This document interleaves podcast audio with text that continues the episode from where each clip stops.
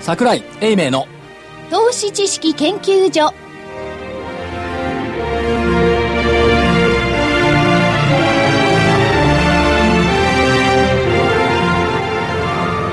投資知識研究所場外乱闘編桜井泉の銘柄バトルロワイヤル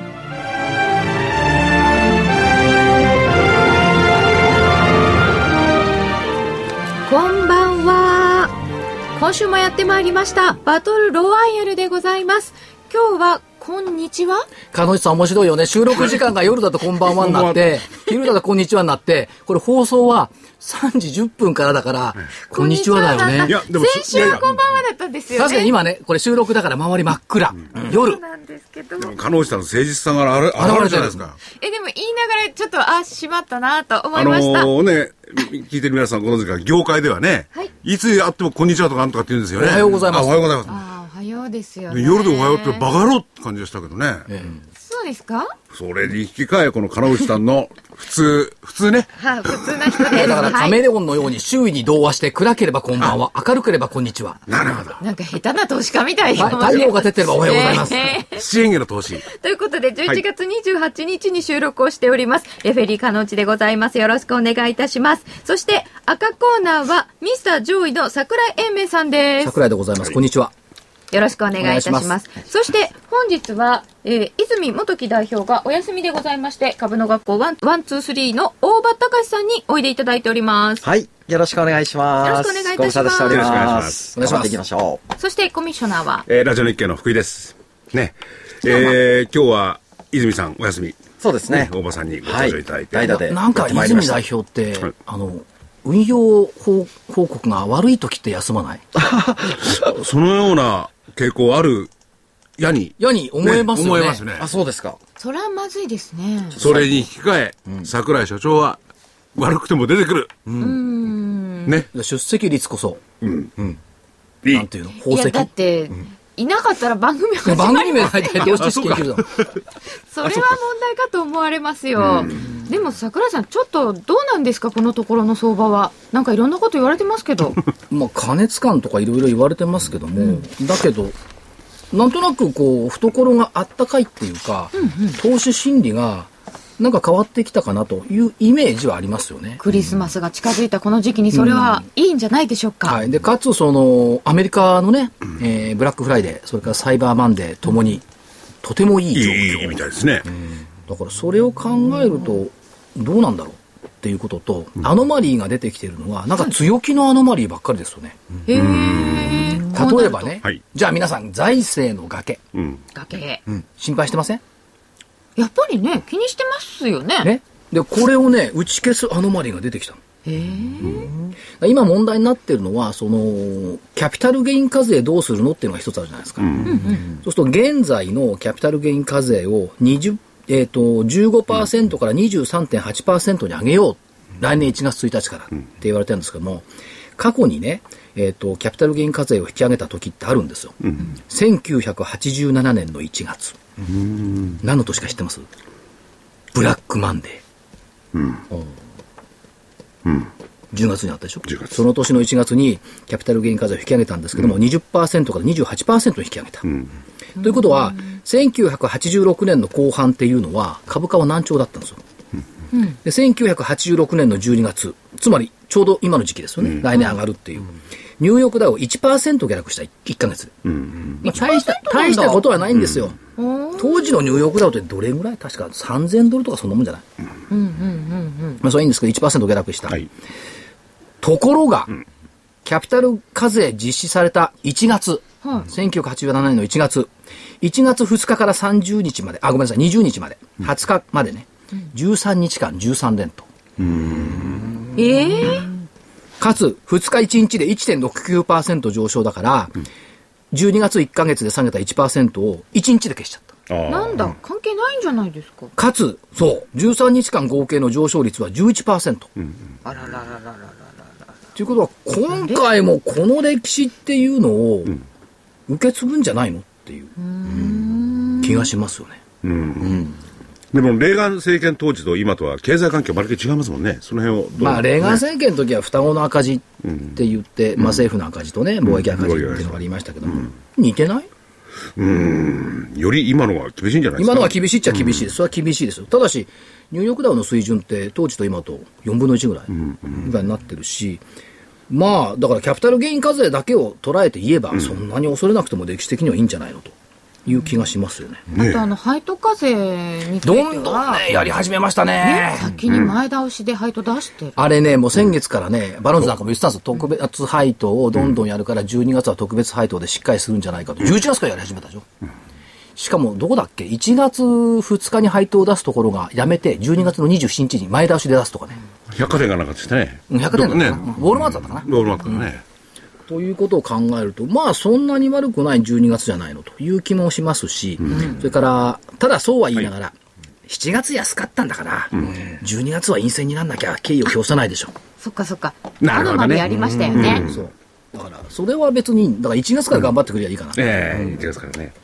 で、まあせっかくですから、11月の末ですから、12月に対してはどう考えたらいいかっていうのをちょっとお話ししておくと、過去22年間の日経平均は14勝8敗。これ14勝8これね、1位。あ、1位なんですね。 14勝8敗っていうのは勝率はトップですよ。あーであんまりいいようにも思えないですよね。まあそんなもんでしょうそんなね。もんでしょう。で、年末手仕舞いの買い戻し。これどう思います要するに外国人投資家って今まで日本株売ってたじゃないですか。で手仕舞うっていうことは買い戻すこっていうことでしょ。結構買い戻しだけで上がりますよ上ね。がる。だから買い戻しで上昇して当備の一心になるんじゃないのっていう声も確かにね、聞かれてるんですよ。悪くはないな、明るいなっていうところがあります。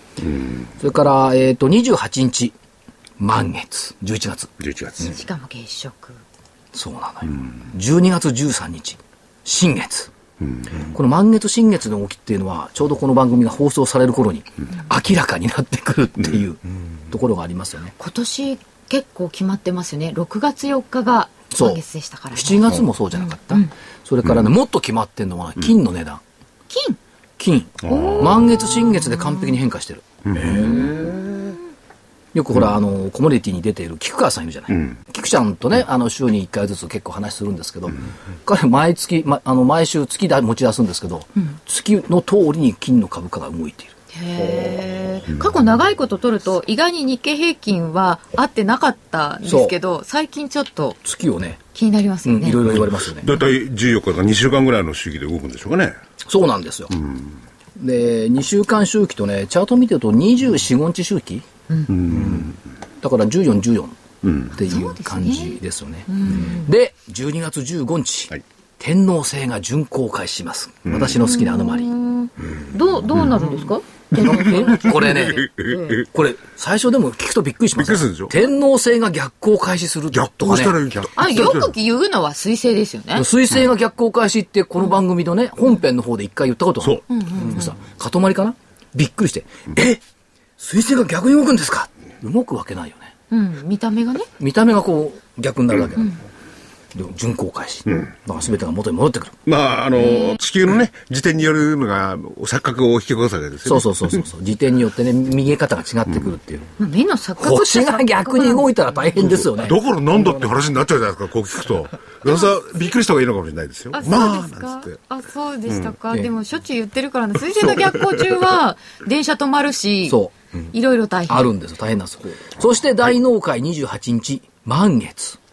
あ満月になりました28日が満月っつうのは、これはどうですかその後何連休 ?7 連休ないんですよね、今年ねもう私どもはね、28日の大納会っていうのは本当に嬉しいな。1日立ち会いだけど。半分で終わろうよって思いましたけどねそう半分で終わっても1時ぐらいからお酒でも飲もうよって。もっと早く終わってもらったっていいんですけどね。でも、でも引けは3時。でも28日の満月っていうのは期待したいなっていう。えそれって大納会高値引けってことですかその通り !28 日大納会満月は高値引けと行きたい。だから28日無理言って、高之内さんと私と5番実況やろうかな。なるほど。前回もあのーじゃあ、ついで29日もやっていただいてもいいですよ。いや、場が立ってない。はい。休んでますって そう高値引けしたんですよで、アノマリー的にどうでしょう、ボラティリティが高い12月。ただし、えっと、トピックスは当時底っていうアノマリーもあるのへえ。それからジャスダックの12月高、で、おまけが為替からいくとユーロ高、うん。そうだか。まあ、いろんなこともあの三角ロースラリーとか餅つき相場とうん。いうのがありますけども、まあ、持ち合って商い薄薄くいつつも、うん。 1月、2月に対して余韻を残すっていう12月じゃないでしょうかね。ああ。餅つきぺったんぺったんで、上がったり下がったり、そうそう。取れるでところがあるという、参加者。も減ってくるでしょうし、まあ去年は例外的にこう12月非常に上昇した月でしたけども、まあ例年の通り12月ってのは薄商いで、去年だって薄商いでどうすんだって言ってたでしょ、そうでしたっけ、ねこれ忘れちゃうの ?12 月になると忘れちゃうんですよね。12月は薄商いだっつうのに一年前のことは忘れますよね。なんか12月って来年に対する期待があって高いんじゃないのとか、秋は盛り上がるんじゃないのと思うんですけど、でも今年はいつもと違う冬かもしれないかいや、ら、本当に高いのは、でも、月別に見れば、11月って結構高いんですよね、12月よりもね。 11月最終週はね、めちゃくちゃ高い。最終週ですよね。そう、21世紀になってから負けなし。負けなしなんだもん。最後の週はということで、まあ、今週もね、どうなんでしょうか、あと残でもりこ。の放送金曜日の引き跡だからね、結果は出てるんだよね。そうなんです結よ果ね。でごおざいま聞きす。の方には、ね、ぜひ笑って聞いてください。間違ってやんの、水曜日の午後の収録はみたいな。はい。ではここでお知らせです。はーい。突然ですが、皆さんこんにちは。投資知識研究所研究員の加藤真理子です。銘柄選びの決定版、桜井泉の銘柄バトルロワイヤル、2012年12月号の DVD のテーマは、年末はズバリこの銘柄で稼ぐ。足で企業に迫り、企業情報や価値を冷静に分析、判断する桜井英明と、情報には目もくれずひたすら真実を表すチャートだけを投資判断の拠り所とする株の学校123代表泉元樹がそれぞれの注目する銘柄を取り上げます。あなた好みの銘柄がきっと見つかりますよ。価格は8400円、送料500円。11月30日金曜日発売です。お求めは03-3583-8300、03-3583-8300、ラジオ日経事業部までどうぞ。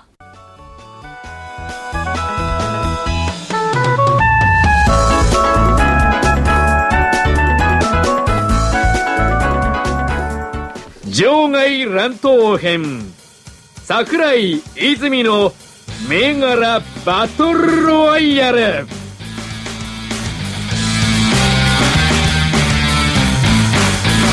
トワイヤルを聞きながらあの巻き舌ができるかできないかっていうのをこの間やってたんですけどなかなかできませんよねバトル。あみんなうまいのえね私あのドイツ語専攻なんで負け舌できないと卒業できなかったんですよでも、ある方からご指摘いただいて、はい R と L。これ発音が違うと悪いそう。それはいつもきも、これを聞きながらね、ああ、違うんだと思いつつ、一緒だねえ。ということで、はいまずは先週の結果発表うんまあ、と当時、当人いないですけどね。そうなんですよ逃げたかな僕がズバリ切っていきますか。はい。はい、では泉代表の銘柄から参ります、はいえー先週挙げていただきましたのは6586の牧田でしたはい。 11月22日の終値3380円が今日3340円ですから、それ私の銘柄ねあごめんなさい、はい東宝、東宝でしたそっちどっちから青コーナーは泉さん、今日は逃げた泉さんが、東宝の売りねごめんなさい、東宝映画の東宝はい9602です、うんこれが22日の終値1377円が1380円で、えー、28日は終わりましたので、3円高ということで一応若罰干ですね。これ今日下げたので、まだ3円高で終わってるんです本け当ど、はねめめちゃ上がってたのよ26、7円高、27、12円高ということで、おっとっとと思ったところ、今日下げて、まあまあなとこですけど、そうですね。まあちょっとね、だけど相場読み間違えてるよね泉東さん宝がは別にしてね例えばね読み欄なんて今日も結構しっかりしてるでしょ読売ランド年初の倍高値でしょ高値うんでその読み欄とか動く相場で東宝売りっていうのはねこれ完璧に間違ってると思ううーんここ仲間ですかだって含み資産とかあー土地だとかそういう背景でしょ組で買ってんのか。これどうなんですかね、まあ、チャートで見ててね、まあ、チャートをごまかされたっていうチャートをやってる方からすれば表現になるんでしょうけれども、はいやっぱりごまかしたから背景があったんでしょうね。まあそれだからワンツースリー側にあったんでしょいや、そっちじゃなくて、要するに動いた方の銘柄に 行く、そっちに行くか。いや、ワンツースリーのチャートの見方は間違えただけの話じゃない、いやリーこザれミさんはは、どの辺を見て、いや、これはあれですよね。やっぱ方向線、下向きで、こう、急騰して、この下向きの方向線に戻ってきてますよね。だからそこで頭跳ねられるだろうっていう発想を多分したんでしょう。彼は先週何も語りませんでしたそけども。こまでにもう8連投とかしてたんですよね。そうですねうんいや、だからそろそろの水準であるっていうね、言い方んしてたと思うんですけれども、おっしゃり方はで、ね。これで結局、その、もう2日上げました、10連投になりましたが、で、こっからどうですかいや、こっからが、こっから、こっからが本番。面白いですね。あのー今ちょうど、えー今日のこの放送の時点で、はい。こう方向線をですね、こう割り込んで今日割ってきてますので、また来週も、あのー追いかけていくには、いいんではないかなじと。ゃあタイミング悪かったんですかね。いや、タイミング悪くはないですね。うん。ただやっぱ日経平均強かったですいけどやね、。工事に実際上がっちゃった時にはね、まあ、売りから入ってると焦りますよね。てでもか、新年終わって待つのかな。これは投げそれとも、ホールド、うん。これはですね、ホールドしたいですね。もう持ち続ける。売り続ける。新しい質問が出ました。いや今年はなんかえ映画も人気あるしね、そうそうそう。そうどうすんのって、もうなんかや嫌な顔になってきたじゃないそんないいこと言わないでよって。僕らもうチャートに素直に従いますんで。チャートもほら間違う時あるから、ね、最近なんかこっちの方が優勢ですよね赤コーナーの方がね赤その傾向あるかもしれませんね。ええ組とかで買ってますか、これは。まあ読売の動きとか見たらそうでしょ、そうですよね。ただまあ読売はほら今週末に JT カップがゴルフがね石川遼君とか出るから読売東京読売でうんまあ全く関係ありませんけどね、それは趣味ですね。そうそうでも読売新高値年初で高値よ今日そうなんですあの水曜日にそうそうそう。でもそのね、含みとか、まあ資産ですけれども、そういうので買ってくるってことは、不動産価格の上昇なんてもうこう視野に入ってるんでしょうかね不。動産価格の上昇かつ、そのインフレうん。安倍さんのリフレ政策、うんインフレっていうことでいけばね、インフレ来ると思いますな来ないと思います来ると思いますね。来ると思います来ると思います。うレフェリーはーん。局所的に二極化、インフレデフレだと思ってます。はい川上インフレみたい川な。上インフレね、はいコミッショナーはうん僕はこの間なんですよ、やっぱりね。物が溢れてるもん。うんいろいろまあどっちになるかはまあこう見えない誰もわかんないって言ったところたあるだんです問けど題は為替ですよね。一つだけ言っておきたいことは OECD の世界経済見通しっていうのをご覧になりましたですね、はい。何が書いてあったかというと、世界経済が経済が下方修正、うん。これこの見出しは目に入ってますよね、でそうは言いながら日本は2012年プラス 1.6%2013 年プラス0.7%下方修正、ただし2014年プラス0.8%、悪くはないですよプラスはプラスなんですよ、で一番すごいのは、えっと中国2012年 7.5%2013 年 8.5%2014 年8.9%よ、そうですよね。要するに中国経済復活してくるよねっていう見方を OECD はしている。で、問題はね、はいえっ、と、日本の消費者物価指数の見通しっていうのを OECD が出してるんですよ。これで見ていくと、2012年マイナス0.3%。今年ですよね。2013年0%。2014年プラス1.3%ということは、日銀がターゲットにしているプラス1%っていうのは、あと2年足すとこれ達成できるんじゃないかと OECD は見てるってことですよね。あそうですね。で、ところがね、この論調どこにもないんですよ。世界経済見通しが下方修正されたね、やんややんやと言ってるものの、じゃあ日本の消費者物価見通しどうなのよって、ここを欠けちゃってるのね。だからそういえば株下がってるけど、いや、そうは言っても、このまま馬なりで言っても2014年プラス1.3%っていうことは、これ2%だってそんな近いとこでしょ、あるかもしんないってことじゃないですか。あのかもしれないってことですよね。可能性としてね、で OECD はあるかもしれないって言ってるんだから、経済成長率は下がるかもしれないけど、消費者物価指数は上がるかもしれない、まずいですね。うん、まずい、インフレになるかもしれない、それ OECD の前提としては、政権変わるとかそういうこと考えてるんですかそこまでね、読んでないけど、言ってくれていないと思いますね、多分この調査は多分数週間以上前だから、あ、そうですよね。で、これ注目したのは結構、日本と中国の関係ね、その貿易動向なんて注目してるんですよね。OECD は。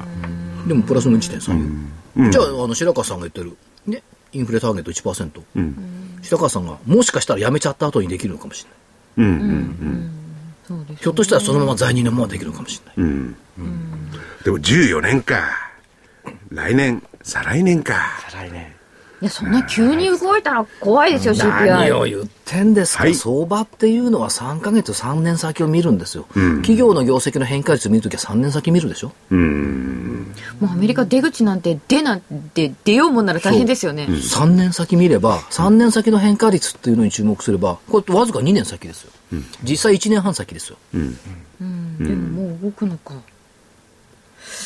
で、そうか OECD だけはね、これ IMF はね、あの財務省とかの考え入ったコメント出てくるから、あんまり信用したくないんですけど、OECD はね、これ一応国連ですからね、欧米系はどう見てるかっていうのは、ここに現れてると。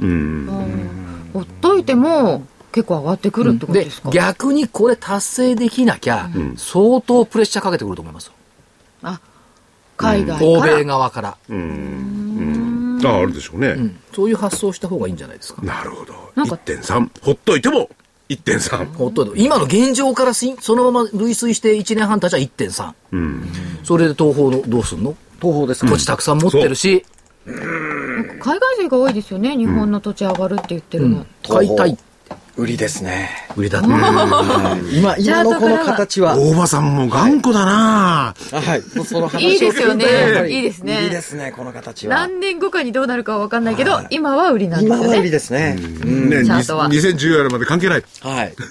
そこまで、もう、持てないですからね。とりあえずラインなんてゼロじゃないか。はい。ニュートラルですよ、そんな、ね、あれはね。そうでか、東方はなホールド。そうですでね。いホただきーましルたドしたいですね。うん。そして、所長の銘柄が、さっき間違えちゃいました、6586マキタ。赤コーナーです。これも下がってんだよねこれは22日に3380円が28日3340円となりましたので40円安です、えー高値3455円はありましたが下げているので、まあ今日は一応×にしておきましょうか痛み分けとはい痛み分け勝者なしこうなんとなくこう余裕の負けみたいなもう先週あんだけ自慢いっぱいありましたからねいやーでもなんか今週聞,、はねね、聞いてる方としてはどっちか白黒つけてくれって感じがするでしょうね。あそうですか、なんでだ余裕だ両方負けだもん両方うまくいこう。でもマキタは、これホールドでいきます来たいやまああのいいですよ見て赤コーナーはわりかし長めなんですよね。意外にだから長めまあ、いずれ、次いの週ずとかれ時間かければ円安効果って出てくるんでしょうけど、まあ、まあ、1週間で負けは負けだから、1週間とか3日でね、負けは負けだから、負け認めますよ。 3日しかないんだ。潔いですね。ね。まあ、余裕と言いますかね。なんかこのところいろんなところで所長はあの評判になってるらしいですね。んなこことないんな当たる人はいないとそんなことないですよ。メメデソもございィまアせん。いフラッグ、や、メディアフラッグって先週あれいつだっけ木曜日幕やび。鹿野内さんと実況やってて、最後のところで、たまたまその日に行ったんでね、うんこういう会社があるっていう話をしたら、そっから、そこ打って、ビョコビョコって上がって、6067って見てみて。 6067。メディアフラッグ。これはどういう会社なんですかこの間まだ上場したばっかりで、えっ、と、覆面っていうかね、あの、会社市場調査を、覆面市場調査をやってくれる。特に流通業を中心に。これどう今日すごいですね。水曜日すごいよね。はいだから、商いがいきなり、先週って4、5千株しかなかったのに、今日が5万株き火曜が1万株台で、うん。水曜が4万8千株ぐらいできたのかな。はあい。れこそうれですね、これ先週のこの番組でちょっとコメントしてらっしゃらなかったですか、うんしたような気もするねえ一緒に出したよね、そうそう、覆面なんとかって、そんなのどうなのかなと思って、ね。覆面調査うん。えっ、とね、来てもらうんですよ。夕焼けかな。ああ。あ、そうですか。 18日だったかな、12月にこ。れはいいですね12月18日、確かはいそれまでこれをキープしていただけるとね、ちょっといや14日周期でいったら、ままずいんじゃないですか一旦休む行とっかねて休んでて上がるところか、まあ、新月の後だからよろしいんじゃございませんか。いや、本当になかなか、でも、すごい勢いですね投資家の方々も、この商いの増え方を見ると、しっかり見つけてらっしゃる。うんだから、その、先週、先々週、泉代表が言った、いや、桜井さんの有名柄って新興市場ばっかりじゃないですかって、商い少ないじゃないですかって言うんだけど、動き始めるとね、商いってついてくるのよね。増えてきますよね。増えてくるでしょ突然。だから、その商い増えてきたところの、どっちかっていうとね、商いの絶頂を見つけるのが天井探しの一番いいところ。株価で見ないでね。商いが減ってきちゃったら、株価上がってても、ちょっと怪しいな、みたいな。そうそうそうそうそう。商いのボリューボリューム、商い量で株価の先行きを測るっていうのも一つの方法なんですよね。それありますよね。でその泉さんがね言ってたのが、ナノキャリアかなんかの売りだったと思うんですね、出来高が非常にね足りない、あれからもらったんでしたっけナノキでャリアなはね7から4571って、だって商いって最近10万株とかできてないまた増えてきたってことなんですかね、それじゃあ。増えてます増えねて。るでしょ、ナノキャリア。うん買えないとか売れないとかいう次元じゃなくなってきてると思うんですよ、うん。ちょっと広がってますよね。だからそういう意味で見ていけばね、商いは株価のあの推移とともについてくる、その代わり商いが減ってきたらこれは要注意、これはあの一部の大型株だって一緒ですよ、そうですね。うん。いや、だからそれを事前に回って、まだ商いができてない時に安く仕込みたいですよね。それはね、あのー高望みってやつ、一番やっぱり望ましいのは、買い乗せってやつなんですよ。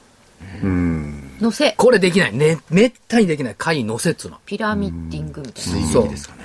これ相場の張り方でしょ。普通買ったらリグおうと思う。そう思いますよね。特にワンゾーシーの人はそうだと思う。いや、僕らは追撃してきまいや、す通ね。訳するだからはい買い乗せ、売り乗せっていうのが買も一番ねそう、ですあ売のりも追撃してきますね。利益の出やすい方法なんですよ。ううん。でも、いっぺんこの、例えば100円で買ったら、120円になってて買うのが、なんか惜しくなっちゃったりするんですそよう、なかね。なかね、心理的にやりにくいんですけど、難品のがしやすいんですよ。下がった株をね、下で倍買うっていうのがやりやすいんですけど、追撃の方が利益は出やすい。出やすいですね。うん。こう、買って、また上行って、また追撃でどんどん買っていくとか、勢いに乗ってく勢いに乗っていくっていうところですね。そこをポイントポイントで。株価をすごい調整していけばいいんだな。最初はいっぱい買っといて、だんだんだん少なくしていってね。でも買っていくと。そうですね。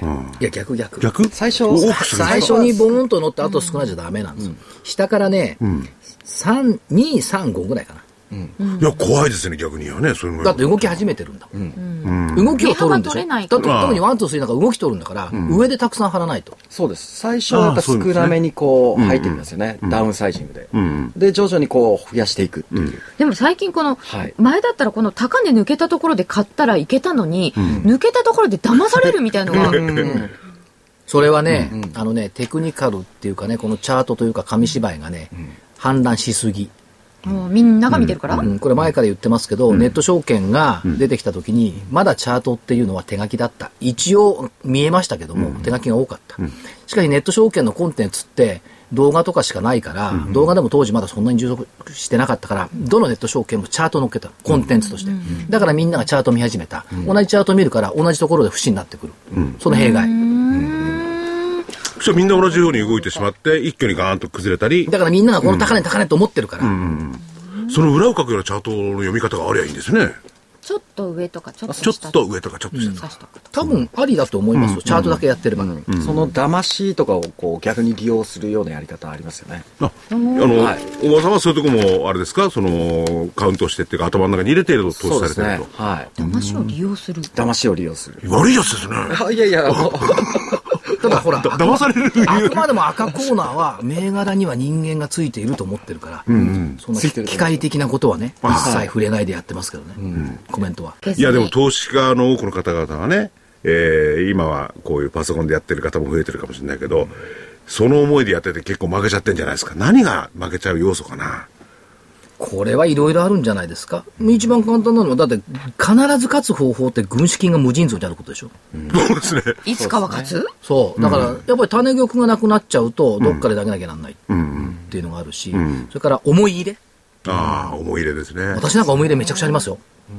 普通はね、思い入れありすぎちゃダメ。そう。あん銘ま柄りに思惚れるない入れありすぎちゃうと、やっぱり厳しい部分がある。銘でしょ柄にねうん、で所長の場合には銘柄に対する思い入れよりもその、やってる経営者とかそういうところに対企する業思いに入れ対すがる思ねい入れ。それでもやっぱり冷静にっていうとこだろけがどあねるんで、しょだうけかどね、思い出を入れてですよ、その、人がいるとかいろいろ考えて、主力株やってごらんなさい。儲かんないと思いますよ。ああそうですねあそれはそうですね、うん中古型だからそんなこと言ってないけど、し主力株でそんなこと言ってたら、多分負けちゃうんじゃないですか。だって経営者も何も顔なんか見えやしないんだからね、あその時点でまずアウトってことなんですか、まあまあ見えないことはないですけど、まあだけどね、大企業の社長なんて目と合わないですからね。であったって誰もこれもまあ同じようなもんかもしれませんよ、一部を除きゃそれはね、やっぱね、一番魅力なのは創業社長ですよ。まあそれはそれでいいんですけど。はいというわけでお知らせを挟んで本線に参りたいと思います突然ですが、皆さんこんにちは。投資知識研究所研究員の加藤真理子です。銘柄選びの決定版、桜井泉の銘柄バトルロワイヤル、2012年12月号の DVD のテーマは、年末はズバリこの銘柄で稼ぐ。足で企業に迫り、企業情報や価値を冷静に分析、判断する桜井英明と、情報には目もくれずひたすら真実を表すチャートだけを投資判断のよりどころとする株の学校123代表泉元樹がそれぞれの注目する銘柄を取り上げます。あなた好みの銘柄がきっと見つかりますよ。価格は8400円、送料500円。11月30日金曜日発売です。お求めは03-3583-8300、03-3583-8300、ラジオ日経事業部までどうぞ。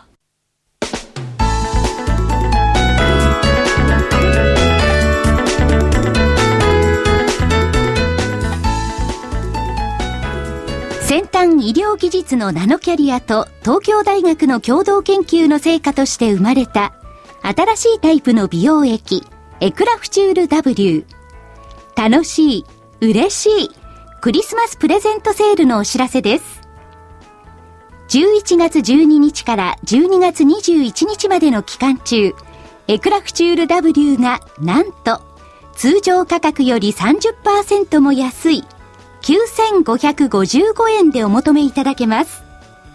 さらに送料も無料にさせていただきます。また、期間中にエクラフチュール W をお求めいただいた方の中から、抽選で全国25名様に、ランコムの化粧品セットアップセットやマスカラが当たります。この機会にぜひ、エクラフチュール W をお求めください。エクラフチュール W が9555円でお手元に。お求めは03-3583-8300、03-3583-8300、ラジオ日経事業部まで。エクラフチュール W クリスマスプレゼントセールは11月12日から12月21日までです。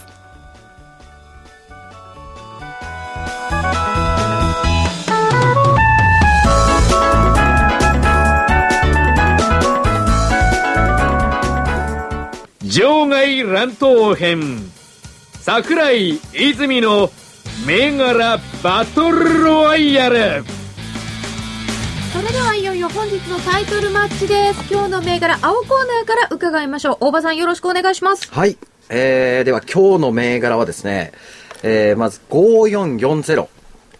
競泳成功ですね。競泳成功。水曜日深夜すねか。はい。えー5440。はい。これをちょっと売りで、売りで。はい。えー、見ていきたいかなと。あそれこそ安値切ったところまた行くな感じですかこの銘柄ですね。はいまあ、今、あの、いやこう戻ってきてるところですね、ちょうど。戻ってきたところ。はい。方向性に向かって、こう、勢いよく急騰して戻ってきて、で、まだ方向性の向きも下向きですよね。まあ、さあ、ここから膨らむかと。形的には、あの、いい形だと思いますね。はい。ちょっと見ていきたいかなと。競泳成功。競泳成功ですね。はい。一個でいいですかそれからですね、じゃあもう1銘柄。えー、5711。三菱マテリアル。三菱マテリアル5711です。はい。これは10月11日にも登場しています。 10月11日。泉代表のあ売り銘柄でした。はいはいはい。はい。そこから、えー、とまた方向線に向かってこう戻ってきたんですけれども、えーまた方向線をちょっと割り込んで、まあ、ここからの下げを狙いたいかなと、うん形的にちょっと下げる形になってきてますねまた、はい、ただちょっと全体の相場、まあ、日経平均が強いので、はい。まあ、こう短期勝負でこうしやっていきたいかなっていう銘柄ですかねうんはいどっとちころで、今日経平均とおっしゃいましたけど、はい大場さんの日経平均の動向、全体総量読み切ったらどうなってるんですか、やっぱ強いと思いますね。まあ、一旦、あのーまあ、ここ最近ですけれども、えー、11月の16日の日ですね、まあ、この日に、まあ、上向きの方向線を抜けてきて、まあ、そこからこの強い相場が始まりましたが、えーまあ、一旦ここから、まあ、調整に入ってもおかしくないと思うんですけれども、チャート的にはやっぱり方向線の向きもしっかりと上向いてきて、あの非常にいい形になってきてますので、あのやっぱりここからは、やっぱ買いは、まあ、本当にまあ上昇相場の中での、まあ、短期勝負と、で基本はやっぱり押したら買いっていうスタンスで、僕は見てますね。はいそしたら買いでいいと、うんそういう中ででもあえて売り銘柄を選んでらっしゃる、そうですね、まあ、ちょっとこの1週間は短期的にこう、まあ、方向線に戻るところを空売りで狙っていきたいかなと、はい、一旦全体も押してもありかなって感じですねそうですね、はい、なるほど。うんではうん。赤コーナーからも銘柄上げていただきますえっとね、まずは参考銘柄なんですけども、動向に注意したいのはね、やっぱりファーストリテイリング9983。うん。これね、今年、春先にメルマガなんかで注目銘柄にした時はね、1万9000円台かな。でね、ずっとそれを天井に下がってきてたんですよ。ところが、直近になって、水曜日までで9連投してるんですよね。ですよね過去に9連投したのは2000年と2003年の3月なんですよ。2003年の3月も9連投した後、そこをバブル崩壊後の日経平均安値を7600円台か、つけた後にずーっと日経平均上がったんですけど、そういう直前に9連投した、で、今回も9連投したっていうことを見ると、ファーストリテイリングの、えっと、居所が1万8000、2万円のレンジになったんじゃないかっていう気がするんですよね。そうすると今年の新年を取ってくる可能性が12月にある。で、12月4日が11月の月次の発表、売り上げ。で、11月の月次って後半にかけて寒くなってきてますから、売れてるかな、ウルトラライトダウン。ジーンズメイトとか良かったですもんねそうなんですよ。だからそれを考えるとね、ちょっと冬のファーストリテっていうのはね、ちょっと参考銘柄的にね、まあ日経平均に左右されるんで、これだけじゃないんですけども、ちょっと冬支度に向かっていいんじゃないのいや、藤田、今年の冬は寒いですよね。寒い。ねっていうかまあいつも寒いなとは思うんですけどもね。いやでももうこのモコモコを着ているコミッショナーがいかにも寒いや、そう、今日水曜日なんてなんかほら、青森なんだ、氷点下8度近いって言うんですからね。山の上じゃなくていや、普通のところね大変ですよ。もうファーストリテイリングなんか、普通は1枚買うのに2、3枚買っちゃって。それからね、えっと、注これも参考銘柄。9913日報産業ってどんな動きしてます9913ですね、これも参考なんですねこれも参考。 9913、日報産業商いまだできてないと思うんだ。うーん、うなられてますね、どんな感じですかそういう感じですね、もうちょっと。いや、あちの、ちょょろっと説明していただけますか、動はいきを。わかんないですけどあの、とまあ、チャート的にはですね、やっぱりまだ、あのー僕ら見ている方向線ですよね、75日の移動平均線が、まだちょっと下向きで株価も方向線の下にあるので、まあ、こっから、まあ、ぐいぐい行くにはもう少し、あのー日柄がかかるかなっていうところですよね。お椀みたいになっててちょっとそこ入ったかなみたいな雰囲気はあります、まあ、感じはしないでもないですけどね。まだ騙しですか、それ。もう少し見ていきたいかだなから無機質に見りゃそうなんですが、そうえーそれでねやって所る長のはどう見るかことはね、その自動車とかエレクトロニクス、精密機器とか住宅設備が、をターゲットとして、材料、部品等々の販売、それから形成品、組み立て品を製造販売している、商社機能とメーカー機能を合わせて持った会社なんですよ、ね。幅広いですね幅広い。で、ASEAN 中心に海外事業拡大ということで、2013年インドネシア工場での量産を開始するっていう方向にあるんですけども、えっと、業績はね、め、めちゃくちゃいいんですよ。第2四半期終わった時点で、まあ、売上高は210億円ですから、6.1%増。経常利益5億3300万で、これ537%増。純利益1億2400万、これ156%増。で、通期の見通しに見て見ていくと、売上高450億、14.1%増、経常利益8億円、329%増、純利益3億円、673%増で、めちゃくちゃこれ、復調になって何るが。そんないいんですか自動車うん。だから自動車だってこれ部品だとすりゃ結構叩かれたりとかいろいろね、いう影響が出てるでしょうけどいろんな事業をしてるのこれ、まあ、だた面だ白いね会社ですねただね、売上はね、えっと、10%前後の伸びでしょ。うんうんああそっかそっかで、営業利益、経常利益が伸びてるってことは、経費削減、リストラっていうのが相当効いてきてるって話ですよね。でも売り上げが10%伸びるってこと自体もそそのこと自体ももすごい。でね、すごいと思っていたんですけど、たまたまね、えーっと、決算説明会って各社やるんですけども、えーっと、11月の29日、木、あ、29日だ、30日か、29日か、木曜日に、えーっと、アナリスト協会で会社説明会をやる予定で、ご案内を頂戴したんですよ。で、返事出してなかったの。あらまたまたまあの静岡まで行く予定があったので、出れないんで返事出してなかったんですが、そしたら水曜日、前日の夕方になって、あの担当の方から電話があってね、坂原さん、決算説明会ご出席の通知いただいてないんですけど、どちらですかこれね、初めて。加納さん、経験あるアナリスト説明会、決算説明会の、ほこうたくさん来るじゃないですか。で、これ、返事出さないところたくさんでしょ、時々忘れたりして。電話かかってきて、お見えになりますか、どうですかっていう、出欠の問い合わせを決算説明会で受けたのは、私、長いことやったけど、初めて。ねえわざわざ電話来ませんよね。でしょまあ、ご丁寧っていうこともあるでしょうし、この業績見たら、お前来ないのかよってやっぱ思いますよね。ぜひ聞いてほしいんですよ。そう、そうその表れだなと思って。ああ、そうか、そうか。これ、あの、長い証券マン人生初めて。いや、でもね、そもそも業績はすごくね、数字見りゃわかんだけど、何やってる会社なのか興味あるな。すごいね幅広いですもんね、これそんなこね。とありますね。うん武田和平さんが株主になってる。そうなんだ。なるほど。武田和平さんは決算説明会行くとは思わないけど、まあ、こういう企業はあのあの経営陣がね、武田和平さんのとこ行って、今期こうでしたって説明には行くと思うんですけど、でも武田和平さん和平さん持ってるのようん。ねあ、なんか説明会聞きたいですね。あじゃあこれ代わり出ていいよ、明日。明日とか木曜日。で出たいんですけど。で無理だね、なこんれ5でで番、す5か番だから、それ13時半から14時半、ど穴う京も。そういう時間なの。これもまあでももっとさ、あのー夕方とかしてくれたら出れるんですけどね。え。まあ本当ね、ね、日報産業熱心な会社ですよね。うん、あのやっぱこういうところはね、やっぱりいい会社だなと思う、ちょっと先行きを見たい感じ。そうそうそう、商いがね、まだ伴ってないし、出来高のところが問題は残ると思いますけども、ね、これをもしお聞きの会社の候補の担当の方がいらっしゃったら、ね、桜井社長のとこに必ず電話かけたらいいですよ。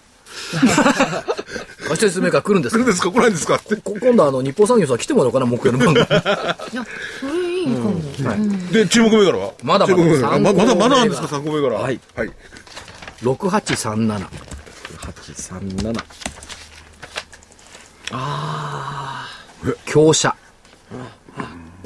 これね、プリント配線版の大手なんですよ。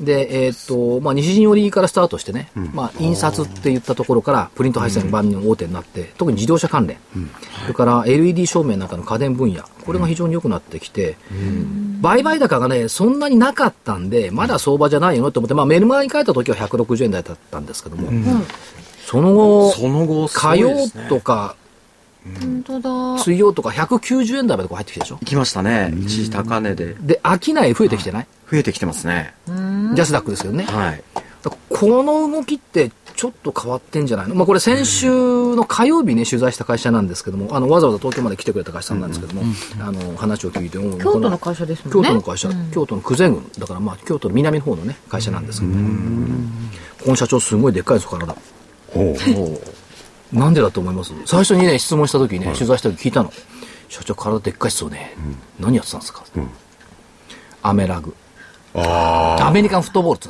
言うの最京近都はあ。ね。京都大学かなんかの安倍どうだった学校強かっ工大だったな。たかな漢学だったかな漢学だからあっちは強いんですよね。というので、で、まあ、商いできてきたんで、これも参考銘柄で、強者。なんか参考銘柄ばっかりでずるないんよかね、参考多いですね、今日。参考もこれから、あれです、対象にしましょうか。いや、しなくていい。いやさまだ時間あるから、もっと参考銘柄。はい4326インテージ。 4326のインテージ。これ新高値よ、最近。おおまだ追うつもつもりであろうからして、じわじわと来てるでしょょそうですね1800円台かな、まだ。 1800円台まで来てますねこれね、何やってるかっていうと、市場調査の大手なんですよ。市場調査。市場調査が何に役立つか。選挙でしょ。選挙関連です選か。挙関連、それからアジアで頑張ってる。しかもね、インテージって皆さんご存知ないかもしれませんが、これ世界で10位に入るのよ。市場調査では。日本じゃないですよ。世界ベスト10なの。おーすごいですね。すごいですねそう。すごいノウハウを持ってんだ。じゃあ、そう。で、会長が、えっ、と、タオリさんかな。どういう方なんでしょうかね。田んぼの田に下って書いてない。4326。タオリさん。珍しいお名前。会長さんあ、、社長か。社長さん。田んぼの田に、下。上下の下。タオル。会長さん。これタオリさんん。なかなか珍しい名字でしょ。えー、タオル。もう市場調査一筋。創業してずっとやってる。はい。これも面白い会社ですね。でしょ、でね、どういうわけかね、これあの、東証の IR フェストに毎年出てるの。そこのう会な社んですか。あ、じゃあ IR も熱心でいらっしゃる。で、ひたすらこれ、いろんなものの調査を請け負ってるわけですね。そうです。あと、薬品の調査とかね。あ製薬関連。医薬品開発支援。 IR 担当者美人ですよ。大事なポイントで大事すなね。ポイント。で、はいえーっ、と、えーっ、と、注目銘柄、はい。一休み、あ、ひとやさん一級ですね。一級。 2450。何、何いきなり出したか。一級ですね。えーネット宿泊、言わなくてもわかりますよ。ネット宿泊予約のサービス大手。外食の予約もこれ出てきてるでしょで、業績はもう情報修正するほどの絶好調。はい。今年何連休ですか、年末。一週間はいけるはずなんでなんすかよ4ね。日を休むと、9連休と九か連で休にしなたりっまけすか。どう高級旅館に皆さん行きまあせんいいですね。招待誰かしてくれる。いや、この一休さん来てもらったあの、無料ご招待券もらおうかな、プレゼント。そういういいじましいことやめましょやいうや、。投資家さんに無料プレゼントかあ、。そっ番か組。からプレゼン我ト。々じゃなくて。何考えてやるっぱり所長は違うわ。寂しいな、自分のことしか考えそうなかい。ですね失礼。番組失プレ敗しゼまンしト。たね、今ね。で、一級。一一級級、 2450。今48万ぐらいあ、4万8千ぐらい。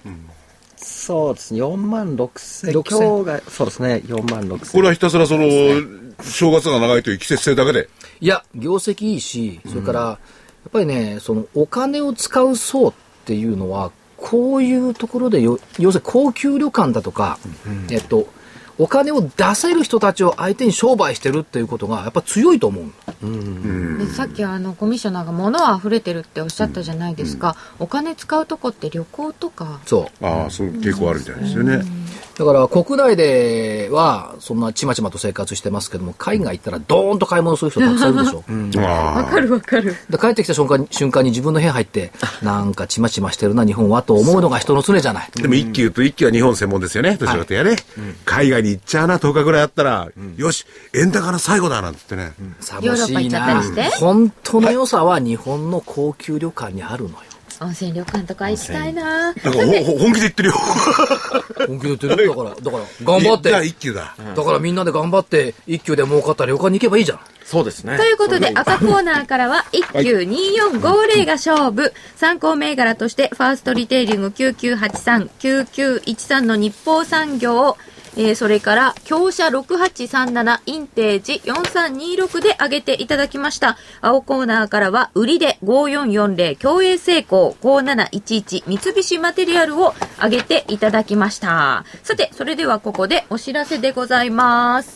お知らせは、株の学校123の自分でお名前を。はいはい、えー株の学校ワンツースリー広報の河野です。はいえー皆さんこんにちは。すいませんいきなり、えー株の学校ワンツースリーではあの無料動画ウェブセミナー、えーというのを開催しております。えーこちらですね株の学校ワンツースリーで検索していただきまして株の学校ワンツースリーホームページのトップページですねアクセスしていただきますと、えー右上に赤い無料動画ウェブセミナーという赤いボタンがございますのでそちらにお名前と、えーメールアドレス登録いただければと思います。えー皆さんどんどん、えーご登録ください。お待ちしてます。無料なんですもんね無料なんで。で、はい動画見られるんですもんね見られます見られます何本ぐらい見られるんですかえーこちらですね5おー本見られますので、はい、あの少しずつ少しずつステップアップで動画が届きますのであの楽しみにじゃあ、泉代表とか大場さんの顔もそ、そこで、あのー、見ることができると。そうですね、ひょっとしてはい、河野さんも登場してんじゃないの河野さんは うーん河野さん、自分だ ろ河野さんは残念ながらあお顔残念ながらは登場してないは登場してないん出てですか登場してないんですけれどもあらまあそれは残念はいはい、河野さんでした、はい、ありがとうございまあすりがとうございます。ということで、今日もお送りいたしました。今日は泉代表お休みで、大場さんにお越しいただきました。ありがとうございました。はいこちらこそ、どうもありがとうございました。